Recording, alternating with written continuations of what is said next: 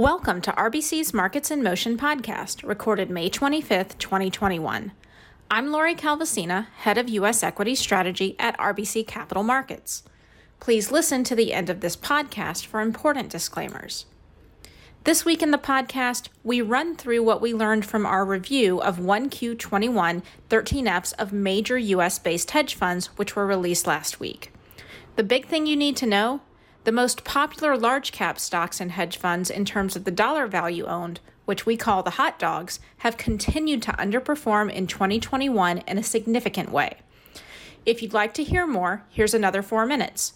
While you're waiting, a quick reminder that if you find our work helpful and vote in II, we appreciate your support in the portfolio strategy and thematic research categories this year. Now, the details. Point number one the hot dogs have continued to underperform in 2021, continuing a trend that began last year.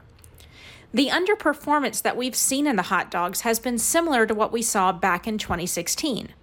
Just like this year, 2016 was another period that saw stock market leadership shift away from safer secular growers and back towards riskier value and cyclical recovery plays.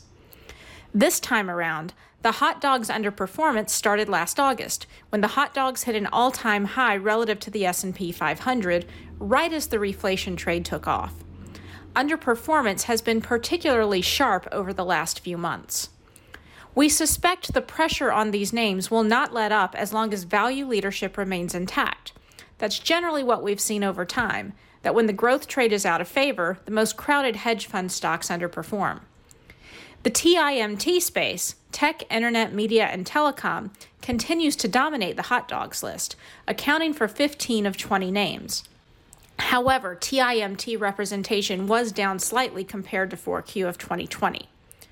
As we discussed in the podcast last week, we think the pain in TIMT likely isn't done, as the sector doesn't look cheap yet, crowded positioning hasn't fully unwound, and inflation worries, which tend to spark rotation out of TIMT, aren't likely to abate anytime soon. Point number two popular hedge fund names in communication services, tech, and consumer discretionary have lagged sharply in 2021. Not surprisingly, when we dig down a little deeper into performance and hedge fund ownership trends by sector, we find that the pain in popular hedge fund stocks has been primarily driven by underperformance of the most heavily owned hedge fund stocks within communication services, technology, and consumer discretionary.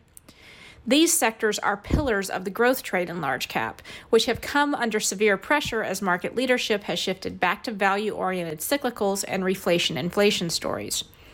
For each of these three sectors, 2021's weakness represents a reversal of trends from 2020, when the most popular hedge fund names within each of these sectors did outperform. Point number three energy has bucked the trend, as the most popular energy stocks and hedge funds have actually been outperforming in early 2021. This is the only major sector where high hedge fund ownership has worked well as a factor so far this year and it continues a trend that was also seen in 2020. We find this fascinating given that the hedge fund positioning in energy remained neutral as 1Q 2021 came to a close. The hedge fund weighting in the energy sector was essentially in line with the Russell 3000, and the relative weighting was also in line with the historical average. As long as the energy sector continues to outperform, it's reasonable to assume that this list can be a continued source of leadership given that hedge funds have maintained an inline weighting. Wrapping up with one last thought on another important sector these days financials.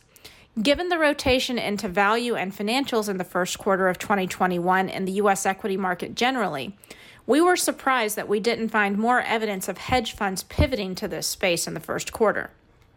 There were admittedly a few stocks from financials on our rocket screen, which highlights the stocks with the biggest increases in hedge fund ownership in 1Q. But the number was similar to what we saw for several other major sectors. More importantly, banks and financials both remained big underweights for hedge funds at the end of 1Q, and we actually saw those underweights deepen a little bit during the quarter. If the value trade and financials continue to outperform, as we suspect will be the case, hedge funds simply aren't set up well. That's all for now. Thanks for listening. Please reach out to your RBC representative with any questions. This content is based on information available at the time it was recorded and is for informational purposes only. It is not an offer to buy or sell or a solicitation, and no recommendations are implied. It is outside the scope of this communication to consider whether it is suitable for you and your financial objectives.